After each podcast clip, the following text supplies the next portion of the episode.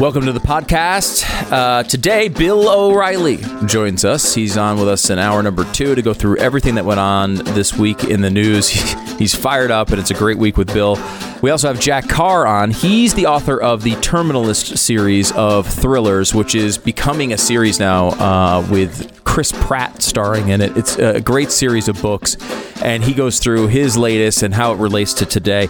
Uh, also, we have um, Joy Reid, and, well, we don't have her on, thankfully, but uh, Joy Reid's show and the craziness on M S N B C. Everything is racist. Every single thing, no matter what the circumstances are. We go through new examples of that as well. Make sure to subscribe to blazetv.com slash Glenn. The promo code is Glenn. You'll save ten bucks off your subscription to Blaze T V. When you do that, you will get a brand new Stu Does America tonight. You will get a brand new Glenn T V tonight. And you don't want to miss it. It's going to be a lot of fun. If you have a second, uh, click subscribe to this podcast and click over to Stu Does America. You get a free podcast there every single uh, day as well. And a reminder, if you missed it, the Stu Does America two hundred fiftieth episode podcast of the Power Hour, a disaster, frankly, where we tried to do one shot of beer per minute for an hour. It was a, it was very messy.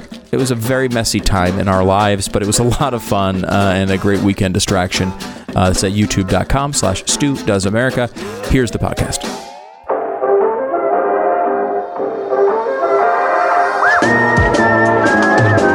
You're listening to the best of the Glenn Beck program. Even know where to I don't even know where to begin. uh Ibram X. Kendi, let's start there with the audio from this is the guy who, you know, wrote the anti-racist baby books and how to be an anti-racist. He's definitely not racist at all. Ibram X. Kendi, here he is. So I, I when I look at that video, I, I asked myself mm. if, if that would have been a sixteen year old white girl in a wealthy uh, suburban neighborhood, would the police officer have sought to disarm this girl? Would the police officer sought to talk her down? Would the police officer u- would have used legal lethal force? And it's hard mm-hmm. for me to believe that that yeah. would have happened. It's hard to me to, to believe that that officer Uh, would not have responded differently for a different girl in a different community. Right, because you're nuts. That's so why. can I? Yeah, can I ask you a question? Why are we interviewing this guy? It's difficult for him to believe that a white cop wouldn't shoot a white girl. Well, okay. Well, you find it difficult to. In fact, you find it impossible to believe that white people aren't racist. So. Why are you? Why are we going? They What's should the just point? Say we were going to interview Ibram X. Kendi, but we can just tell you he thinks it was a racist move. Yeah, you do that on everything. You know, sugar pops have uh, gone up in price. We we were going to have Ibram X. Kendi on, but we just wanted to let you know he probably thought that was because of racism. Right.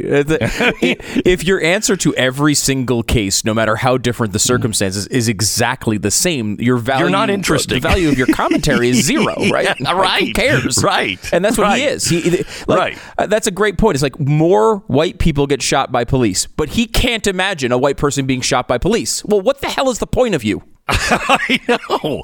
I know. We got it. We got it. Just got put it. a card up. Mm-hmm. Ibram X. Kendi thinks it was racist. Okay. Rain today. Ibram X. Kendi believes it's racist. Uh, all right. Now, here's M S N B C.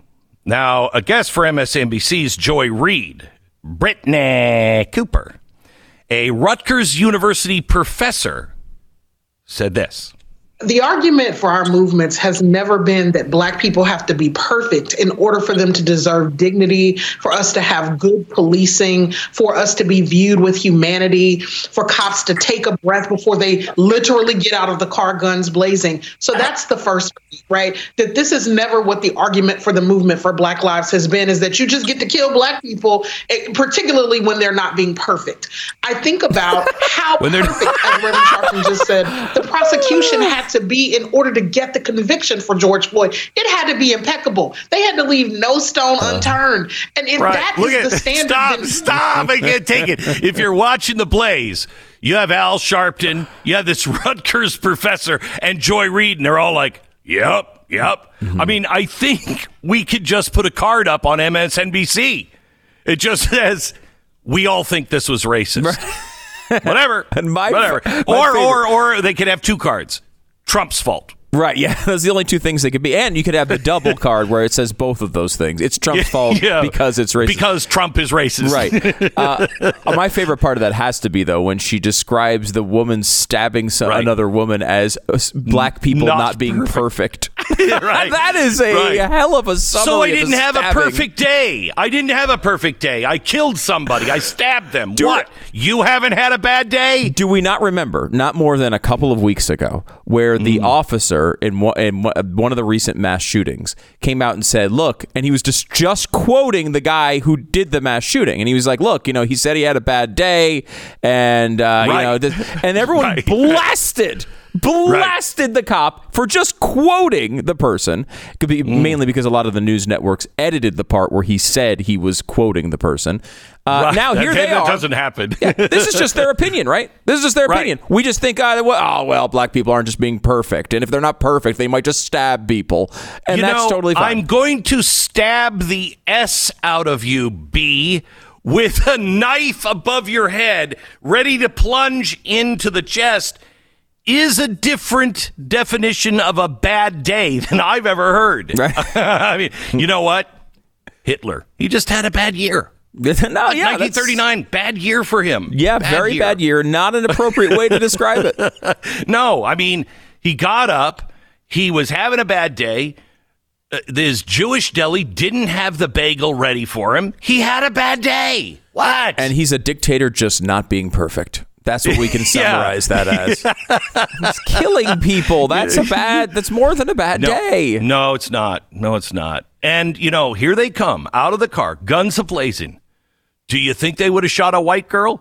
Yes. Yes. They wouldn't have negotiated? No. She has a knife above her head saying, I'm going to stab the S out of you. And she's actively moving towards it. Hang on. Can we talk about that feeling? What's happening in your life? Let's now let's talk you back from the... I mean, what are you, what are you going to say? There's no negotiation. And they come out of the car blazing. Yeah. Do you know how amazing that is, that that cop, what that cop did yeah. in Columbus? That is an amazing. I couldn't have processed that. I'm riddled with A D D. I couldn't have processed that scene in fifteen seconds. Could you? No, absolutely not. I mean, that was, you know, it was Jack Bauer-esque is what it looked like to me. It was. You know, it's a guy coming in and analyzing ten different moving parts yep. in fifteen seconds and doing the yep. right thing. And yep. with one hundred percent certainty, if he had not shot that person at that moment and the the knife did plunge into the other girl, Ibram Kendi and Joy Reid would be on the air saying it was because it was racist. They would have protected a white girl. But they didn't protect her because she was a black girl. That's why they allowed the stabbing to happen. A hundred percent certainty that's what they would be saying on the air. Uh, yeah, of course. Of course. Because the police have to be perfect. Perfect. Mm-hmm. And even we have found this week, even when they are perfect, not good enough. Just not good enough. But the good news is, is that Joy Behar has the solution. Oh, good. And here it is. This is what it looked like to me, and I've looked at the tape, and I still can't figure it out. Um, right. Uh, yeah. Shoot the gun in the air as a warning. Tase right. a person. Shoot them in the leg. Shoot them in the behind. You know, stop them somehow. But if the only yeah, solution stop them somehow. is to kill the a teenager, there's something wrong with this. There's something very, very yeah, the wrong. Stabbing was yeah, the thing it's wrong with society. These things are being conducted, even if the cop had to do it, there's something wrong okay, with it. Stop. Even if he had to do it, there's something wrong with that. Yeah, it's called society is out of control. Teenagers shouldn't be stabbing each other in the streets. Uh, that's, that's my idea, and I don't care whose streets it's on. If, I got to tell you, if two of my rich neighbors are across the street and they're acting like white trash and they're throwing each other down in the lawn, dragging each other by hair, and trying to stab one another, I'm going to call the police. And in fact, if they are, if they are really, you know, I'm going to stab the out of you. I'm going to actually call over the fence. Shoot them or I will. Shoot them. I mean, you got, you have absolutely no choice. And I love these people. I love these people who have never touched a gun before in their life. Never touched a gun.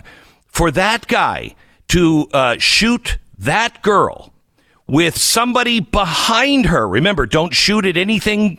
You've got to know what's behind your target because sometimes the bullets will go through. So this this girl that he was trying to protect was half behind the other girl. He shot her four times without wounding the other girl. You know why they don't shoot your legs? Because it's a small target. You go for the body mass. You never shoot a gun to warn. I'm sorry, Joe Biden. Just take your shotgun out and shoot it up in the ear. Uh, Joy, uh, when you do that with a pistol, let me just uh, let me put it into an old timey song because I know you and your cat walk around in your fuzzy slippers, drinking a you know cup of gin at four o'clock in the morning, going, "I used to be somebody." And I know you're listening to all those sad songs, so uh, bullets keep falling on my head. When you shoot a gun up into the sky, I'm dead. I mean, Joy, because that, what goes up, it doesn't go into space and float around. It's not one of those pieces of space like we can't launch any satellites anymore because all of these bullets from all those guys in the Wild West, they're all floating around there in space, circling the Earth. They come back down. And if it came back down and hit someone, uh, particularly a person of color in that community, they would, Ibram X. Kendi and Joy Reid would be on the air saying it, they would have never done that in a white community. They would have never cared. No, they, course, they would have called that racist, too. I guess yeah. maybe you could shoot at the ground uh, is the idea. Of course, there was two people. Oh, my people. gosh. Are you putting lead in the earth? on, on Earth Day, too. We, that was just Holy yesterday. Holy cow. They wouldn't do that in a white neighborhood. But we should point They're out there was poisoning a, the water in that minority neighborhood. They're poisoning it by shooting lead into the ground. Right at oh his feet gosh. at that time was a right. teenager being kicked in the head by an adult. So uh, we don't want to shoot there. Uh, I, it was. It's just an amazing. I, it, like, there's just nothing that you can do as an officer, which is why I think as an officer, I would be like, okay, this is a no-win situation. What am I doing with my life? You know, I, I came out here to help oh, people. Too. I came out here to help people's communities oh, yeah. and keep people safe. And no matter what happens, I'm always the bad guy. Yep. I'm yep. always the racist. Yep. I'm always the murderer. I'm always ruining mm-hmm. my own family because of something uh, that I can't control. And Joy Reid and Ibram Kendi are going to call me a racist if, God forbid, I save a black girl's life. So why would I show up to work the next day? I don't. I, I, I don't know how they you, do it. I, I would like again, to add one thing. And when I left this morning, my wife and family said, "Dad, stop it. Why why are you going into work today? Find another job. You're going to get killed. You're going to be thrown into jail for doing something right." And I've been saying, no, I believe in the system. I'm going to keep standing.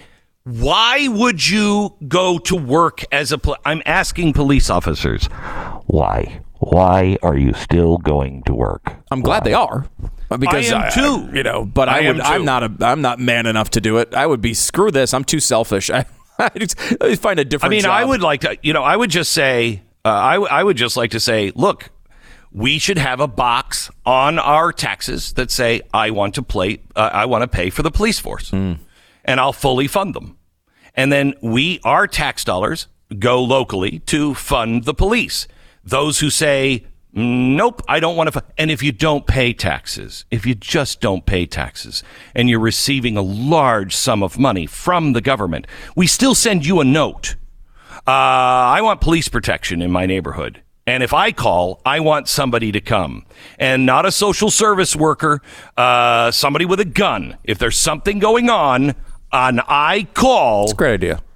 On me. You don't even have to tie it to taxes. Just a note. I'd be happy with just a survey. You will send a note to everybody's house, and then they can say whether they want a cop to show up or not when when uh, something goes down. Yeah, they and, all say they don't want. They all say they. And they. When I say they, I don't mean any large swath of communities.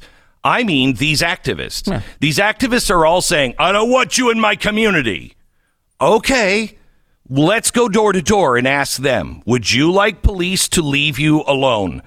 Good luck with that. Now, we may have some problems with, like, criminals saying no, and then cops don't go out to the criminal's house because they're trying to avoid prosecution. There may be some holes in this plan. My point, though, is that it's just really frustrating. Uh, better than holes in little girls who were just having a bad day.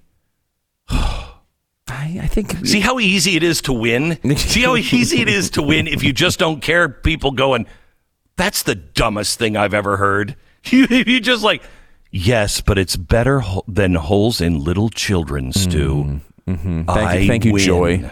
Yeah. Joy Reid. All right, back in uh, just a second. I was wondering which Joy you were talking about, Joy Reid or Joy Behar, who is quite possibly the most ill-named child of all time. Seriously, I don't even think her parents looked at her and went, oh, Joy, she just brings me joy. Her dad had to go, yeah, you give her a few years, she'll make everybody miserable. So I am trying to eat healthier, and I am. But the thing is, I don't like healthy food. I don't like any of it. You've heard of a fat suit, right? I mean, there's got to be. When are we getting a skinny suit? Something that will make me look skinny, because I just want treats all the time. I grew up in a bakery, for the love of Pete. The bad news is no skinny suit is coming. You actually have to do the work, blah, blah, blah. That's why I am eating Built Bars. It satisfies my sweet tooth, but it's a protein bar, but not like, you know, that's like eating stuff at the bottom of my chalkboard usually. This is one hundred percent real chocolate. It's low carb, low sugar. If I'm eating a protein bar as a treat, come on, you gotta know it's good. And I am. Mint brownie, cookies and cream, the new flavors that are coming out all the time, they're fantastic. Go to built bar dot com and use the promo code Beck fifteen for fifteen percent off your order. Your mouth is going to water just looking at them. Trust me, built bar dot com, promo code Beck fifteen. You're listening to the best of the Glenn Beck program.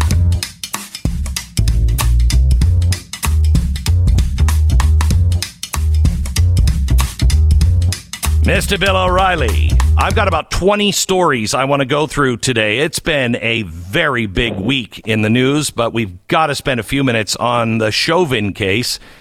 Tell me your thoughts on the case. That's the introduction, Beck. No, uh, best-selling author in the world, a perspicacious commentator on radio and T V, none of that, just Bill O'Reilly. What you... Is that it? Yeah, that's so, pretty much. That's pretty much. That's pretty okay. much it. That's All right. Much it. um, you step back when in these things if you're a fair-minded person seeking the truth, the not your truth, mm-hmm. the truth. So you step back. You don't get emotionally involved, and that's what most people and all journalists, except me and you, under don't understand. I don't so, know. I've been uh, I've been pretty passionate about this, but passionate okay, about well, the well, truth. Maybe you don't understand it either, so this is why you have me on. I'll explain it to you. Right okay? Yeah. Okay. okay. So the underlying conviction of the former police officer was based on a concept, a legal concept called depraved indifference. That's why he was convicted. It really doesn't matter what Minnesota law defined as second-degree murder, third-degree murder, manslaughter. Mm-hmm. It doesn't really right. matter. What the prosecution was able to do was to convince the jury and me, and me, mm-hmm. that the officer who took George Floyd's life showed a depraved indifference. And it, and it really was the because it, I, it, I agree with you. It was the last ninety seconds. That right and, and turn this turn this. There case. was a whole bunch of other things. I mean, his own guys were telling him to, to right. ease up and all of that. So, so if you're going to make a case that this verdict was based upon uh, fear, the jury was afraid for themselves and all that, that's not true. All right. So mm-hmm. if you're going to delude yourself, go ahead. The jury may have that, wait, may wait, wait. have had fears. I mean, if you're yeah. walking into a courtroom every day and you see the National Guard out there and you remember what happened last summer, that you're going to yeah. process that. I think but if that, I were a juror, if I were a juror, because I, I agree with you, knowing the way Minnesota, it, um, the way it writes second degree murder and everything else. It is unintentional. It's manslaughter, depraved indifference, and that fits this. And yes. if I were in the jury room, I when I started, I would have been like, oh, crap, man, this is going to be bad for my family. But I think what, by the time the, the trial was over and I got to the jury room, I might have looked at everybody and went, right? I mean, we dodged a bullet here. This is pretty yeah, easy. And there wasn't any dissent on the jury. But remember, you didn't right. have to serve on that jury. All right. So you could have said in the jury selection, I'm afraid and I can't make a fair verdict because I'm afraid for my personal safety and my family's. And you would have been dismissed, discharged. Mm-hmm. So anyway, the, the point, I, the overarch I want to make is in life, there are certain situations that are beyond a reasonable doubt. And here is one of them. And so every American should accept that fact. And many don't. So that's number one on Chauvin. Now, he'll be sentenced. Why? And here's a question everybody should ask. He knew, and so did his attorneys, that they were going to get convicted. The only chance he had was to take the stand, look the jurors in the eye, and say, this is what I did and why I did it. Not making excuses, but an explanation of what was going through his mind. That was the only chance the man had. But he chose not to do it. Wait, wait, so if, if you were the attorney for his defense, would you have had him absolutely. testify? Absolutely, I would have. I would have dragged him up and put him in the in the box if I were his attorney and I cared about him. All right, because that's the only chance he had, and that was a hundred to one. Yeah, that's a Hail Mary and could have made it. Well, I couldn't but, have made it worse because the he, alternative. Right. The alternative. You're right. You're right. You're right. You're right. He's going to sit he's in the guilty. penitentiary for fifteen years. Yeah, that's the alternative. So mm-hmm. take your shot yeah. in the in in an explanation. But anyway, that's over. Um, he's going to the penitentiary. George Floyd is dead. That's it. What else? Uh, well, uh, uh, the two, the uh, other police officers will be going to trial this summer. They'll play out. Uh, They're not going to go to trial. They'll they'll make a deal with the prosecution. Um, and they'll all serve a little jail time. That's what's going to happen there. Wow. And do you think that's the right thing to do? do you if think I those guys I deserve plea out, if I got a decent deal, I would. Because if you don't plea out, then the judge is going to give you two or three times more jail time. Just so, for putting this the system through it. Go ahead. So I remember Jeffrey Dahmer went to prison and he was shivved. I can't imagine being Chauvin. No, I can't uh, either. And I don't know I mean, how what's to protect gonna... him. Yeah, how do you protect him? Yeah, how do you protect him? So he's going to have to stay in isolation. He'll get an hour to walk around by himself. Yeah, that's not what, a, what a terrible life, you know? And, yeah. and you know, no one feels sorry for him.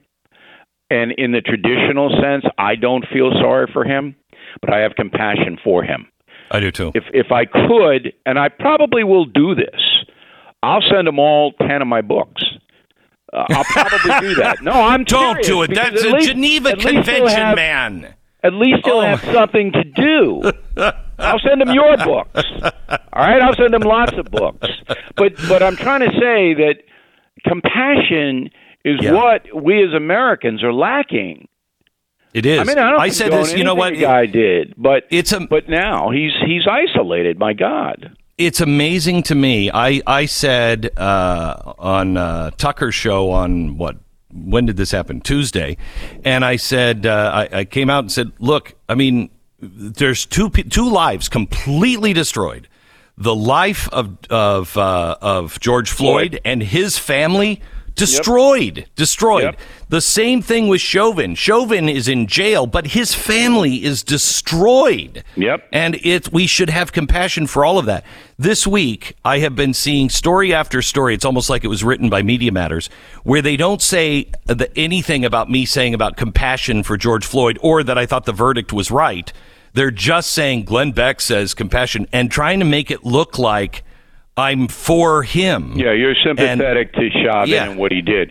But but compassion, we should be sympathetic for everyone. But this is another good lesson for people. So we live in the United States of vengeance. Yeah. That's where where we're living now. Not the United States of compassion. The United States of vengeance.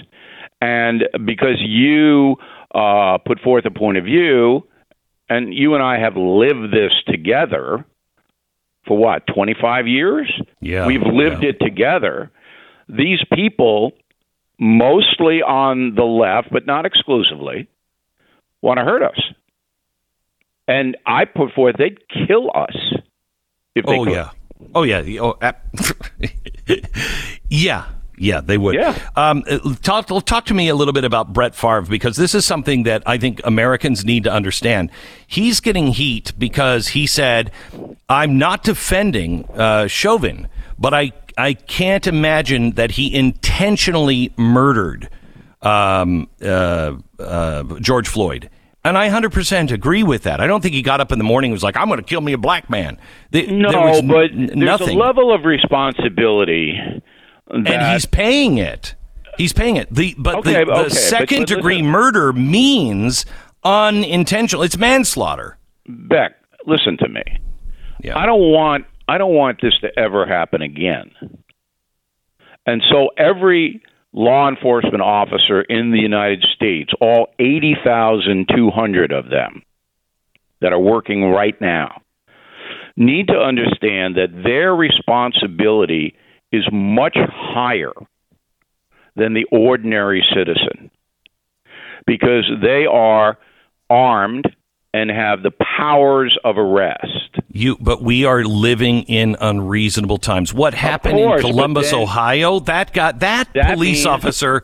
It did everything course, right. But in my he's opinion. Not going to be charged with anything, and he's having to go through this because of LeBron James and others, and and uh, and President Biden, who I hope we'll get to in this uh, segment. We are going to, yeah, because th- that guy is now. Uh, he's jumped the shark, if you remember Happy Days. But no, but, the, but getting ahead. back to Favre and, and getting back to his statement, it's true that Chauvin didn't wake up in the mornings and say to himself, I'm going to go out and hurt a black person today. That didn't happen. But Chauvin apparently didn't understand his responsibility, that he has to be tough and enforce the law, but he also has to be compassionate. Yeah, that I think there was a comes along correct. with the job and the verdict the he was charged with, and they found him guilty. And I think this is exactly right, with reckless endangerment. Yeah, I mean, he was reckless at his job. That doesn't mean he was intentionally doing it. No, he was but, reckless. But the people who believe, and there are millions of them, tens of millions. The people who believe that law enforcement in America has an animus toward black people use these situations to Correct. reinforce that belief. And you are never going to reason them out of it. If right, you but I'm not going to play the game. No, I'm not going to play the game by reinforcing it by saying, yeah, he did intentionally kill. No, he didn't. But if I'm Brett Favre's advisor, I say, before you wade into this, you have to acknowledge certain things so you don't leave yourself open for unfair attacks. You know, if you watch the No Spin News this weekend, I'm sure you did, Beck, we again produced the statistics from two thousand nineteen and two thousand twenty on unarmed black people being shot by police. Yep. It's over okay? a thousand a year. Well over a thousand a year. No, it's not. It's thirty. That's what the average. That's what the average person believes. I it's know. It's a thousand but it's people. Thirty, and and in that thirty, for two years, many, perhaps most of the unarmed black people who were shot by police had a knife or a baseball bat or a vehicle where they were trying to run over the cops. So this is the fact, and those facts were compiled by the Washington Post. All right, I didn't even use F B I facts because I knew what the counter would be on that. But the Washington Post, you can look it up, as Yogi Berra once said. All right, um, back with Mister Bill O'Reilly from Bill O'Reilly dot com. His latest bestseller is um, uh, Killing Crazy Horse, and he comes out with a new one. Actually, I think this is more of his uh, current bestseller because it's already making the lists, and it's not even out until next month. And that is Killing the Mob, probably his best book yet. This is the best of the Glenn Beck program. We welcome, I believe for the first time to the program, author of The Devil's Hand and The Terminal List, uh, which uh, The Terminal List is being uh, adapted into an Amazon Prime series with uh, Chris Pratt, which, I mean, that's, that's kind of a good cast call there. Uh, Jack Carr is the author, and welcome to the program, Jack. How are you? I'm doing great. Thank you so much for having me on. It's an honor to be here. Thank you. When you were, when you were, uh, Uh, writing Terminal List, did you did you know that you thought this is going to be a big big deal? And when you got Chris well, Pratt, I mean, that's fantastic. yeah, I'm a, I'm a child of the eighties, so uh, as I was writing the character, it's hard not to think of someone playing that character in the movie, because as you grow up reading all these novels and expecting to one day write novels like that yourself, you just picture it going to the big screen. Uh, of course, yeah. Streaming services didn't exist back then, and that's an option now. But as I was writing, I thought of Chris Pratt playing the role. And Did so you really? It's completely surreal that now, it, as I started writing it in December of twenty fourteen, and then he optioned wow. it in uh, January of twenty eighteen before it even hit shelves. So uh, yeah, completely I, surreal to me. I have uh, I've seen him uh, do a couple of posts where he's just, you know, in his car and he's like, "This is going to be amazing, going to be amazing." Uh, it's, it's really cool. It's, it's pretty. It's cool. cool. I, I really like him. Yeah. Yeah, he's great. He's a, such a nice person. Uh, Antoine Fuqua was directing, who did Training Day, Tears of the Sun, Magnificent Seven, Equalizer. And I was on set mm. last week, and there's three hundred fifty people out there working on this thing.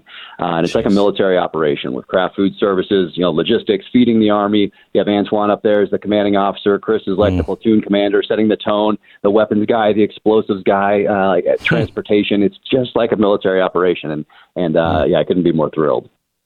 Tell me about The Devil's Hand that's just come out. Yes, this is the fourth one in the series. And for this one, I really wanted to take a breath and put myself in the enemy's shoes, because I thought about that a lot while I was in the SEAL teams, and I uh, continue to think about it today as an author and a citizen. Uh, the enemy has had twenty years almost to look at our cards if we're playing poker, look at how we're playing those cards, and then take those lessons and apply them to a future game. So I, I asked myself, what if I was Iran, China, North Korea, Russia, a super empowered individual, a terrorist organization? What would I have learned from this last twenty years, and what would I apply going forward? So that formed the basis. But then when I outlined this in August of twenty nineteen, the catalyst that moves the plot forward is a bioweapon attack. So when COVID hit, I was deep into the research on infectious diseases, mm. the weaponization of infectious diseases, the history. Uh, so I was hypersensitive to that when it hit, and it became a much more timely novel than I initially mm. thought at the outset. What have they learned? You know, I started reading this uh, last night, so I haven't gotten very far. Uh, apologize for that. But I uh, started reading it last night, and I was so intrigued, because I think you're, this is why I love action f- uh, fiction writers. Is you you have to take things that are real. And up until recently, you know, fiction has to make sense uh, and has to feel like it actually could happen. But in today's world, absolutely anything could happen. Elephants. It could rain elephants today. And I'd go, huh, didn't see that coming, but okay. um, uh, what did they learn from us and our yeah, reaction? That's exactly it right there. Sure. Yeah, that's exactly it. It's a lot harder today uh, because if you were to write some of the things that happened over the last year and a half, uh, ten years ago, people would think it was science fiction, uh, not mm-hmm. just fiction. But so in looking at our response to COVID, with the basis of the novel being what the enemy is learning from us and how they are adapting, when COVID hit, once again, they are learning from our response to COVID, a summer of civil unrest that continues today. They're learning from that. A very contentious political season and election cycle. They are certainly learning from that. But specifically to the bioweapon side of the house, when they look at infection rates and mortality rates as they pertain to COVID and see what we did to ourselves um, with something that has uh, a point zero zero three ish um, type of mortality rate, well, what if something has, which do exist out there, bioweapons with an eighty-five percent, ninety percent mm-hmm. mortality rate? Just imagine what we would do. So that really uh, that really formed the basis of this novel. And now, of course, people are more in tune with that and can see, oh, we shut down the country for something that's killing X number of people. What will we do if it kills the Y number of people going forward? So the enemy's definitely taking notes here.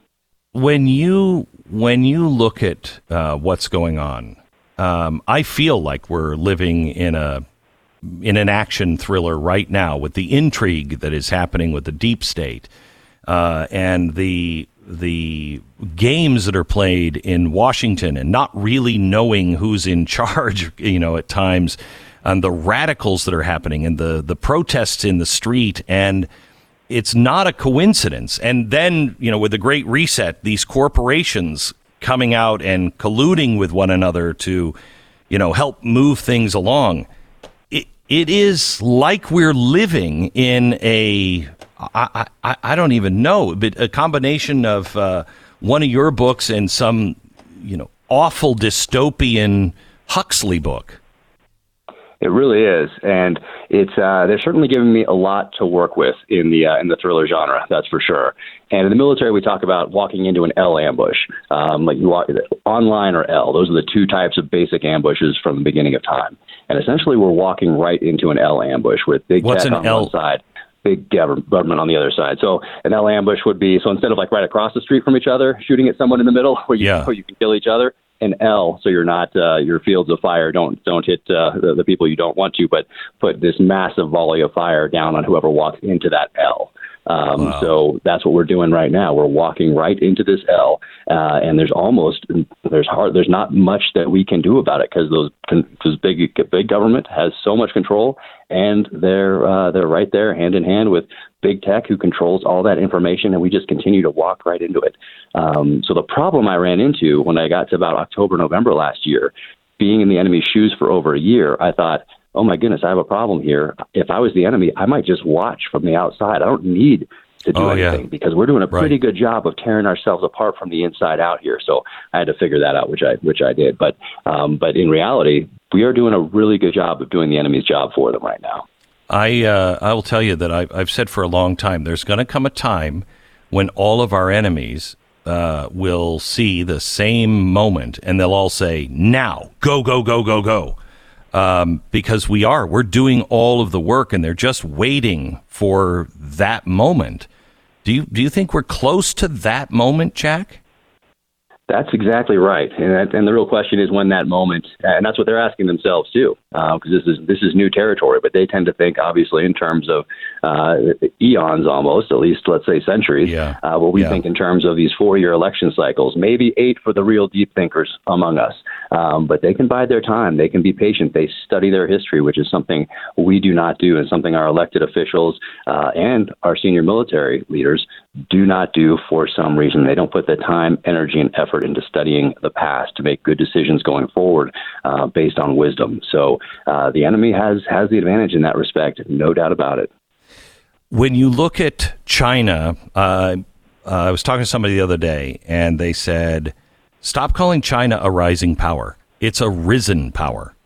And uh, until you understand the power that they currently hold, you won't be able to see what's right around the corner.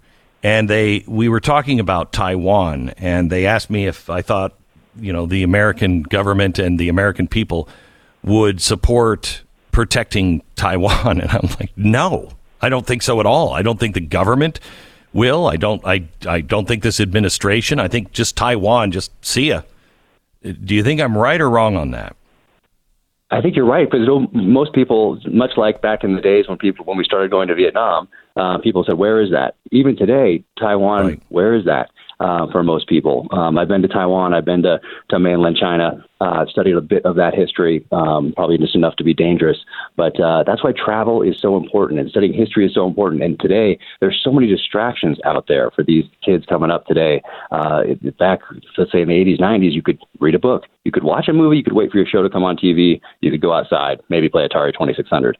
Today, there are so many distractions, and most of those distractions are divisive in nature. Um, and I think that is by design. So uh, we're definitely not getting any brighter um, and any more wise as a, as a public and as a population. So uh, I, I, hate, I hate being a pessimist here, but it's hard to it's hard to find that hope when you're looking, right. when you're looking forward, especially when you're basing uh, your analysis on what's going on right now. When you look, because you have so much military experience being SEALs and everything else, um, when you look at uh, China and then you look at the United States military, and especially with the leadership we have now and, you know, all the things that are going on in our military, um, how long before we are in a situation to where we're we're an even match? Is that still a long way away, or... Oh, I think it's pretty close, um, especially okay. when our focus has been elsewhere. Uh, and usually, yeah. depending on who's in charge, whatever they're studying, whatever they've uh, their experience has been in the past, that's kind of the boogeyman in the closet. So if they're focused yeah. on Iran for most of their time in the military, that's that's the big threat. If they're focused on Russia for most of their time in the military, then that's the main threat. Um, it's because they have this personal connection to it, and they can speak on them. Uh, on those. So China can look at our experience in Iraq. They can look at our experience in Afghanistan. They can see the distraction. Um, they can see how we were bogged down because of changing, uh, changing goals, changing goalposts, goal lines, um, and how we just stayed mirrored down in these areas. And they're taking notes. They can see, they know exactly uh, if, if that day of confrontation comes, they know exactly what they need to do uh, to bog us down and to uh, and to win. Um, one last question. I think that I read this morning that Russia is backing away from the Ukrainian border, which surprised me. Um, what are you seeing on the with the NATO front in Ukraine and Russia? Well, NATO has been uh, essentially a non-entity for, for quite some time now, right. um, especially with new members, which uh, just confuses the the, the entire um, uh, well. The entire See, why? I mean, in and of itself. Why would you say that? It's just, uh, yeah, it's, it's yeah. I mean, you know how you have, uh, yeah, Axis and allies mixed together, uh, essentially yeah. trying to, yeah. trying to figure out a, a solution when not everybody's on the, the same page, not everybody believes in the the same uh, foundational uh, uh, foundational liberty. Uh, yeah. uh, so. It is a tough one, that is for sure. But I would guess that anything that Russia does, um, we have to look at them as, uh, I mean, essentially they're they're magicians, and they're distracting you with one hand while they're doing something else with the other. Yeah. That is the best way to look what what what Russia is doing, particularly in regards to the Ukraine. Well, best of luck on uh, Terminal List. I, I can't wait to see it. I mean, I I love Chris Pratt, and I think this audience loves Chris Pratt. Uh, he's one of the good guys, and he's a great. funny actor and uh, and just a great hero on screen. Uh, Terminal List uh, will be on uh, Amazon. The uh, Devil's Hand just came out April thirteenth. Jack Carr, thank you so much. God bless. Uh, thank you so much for having me. Take care.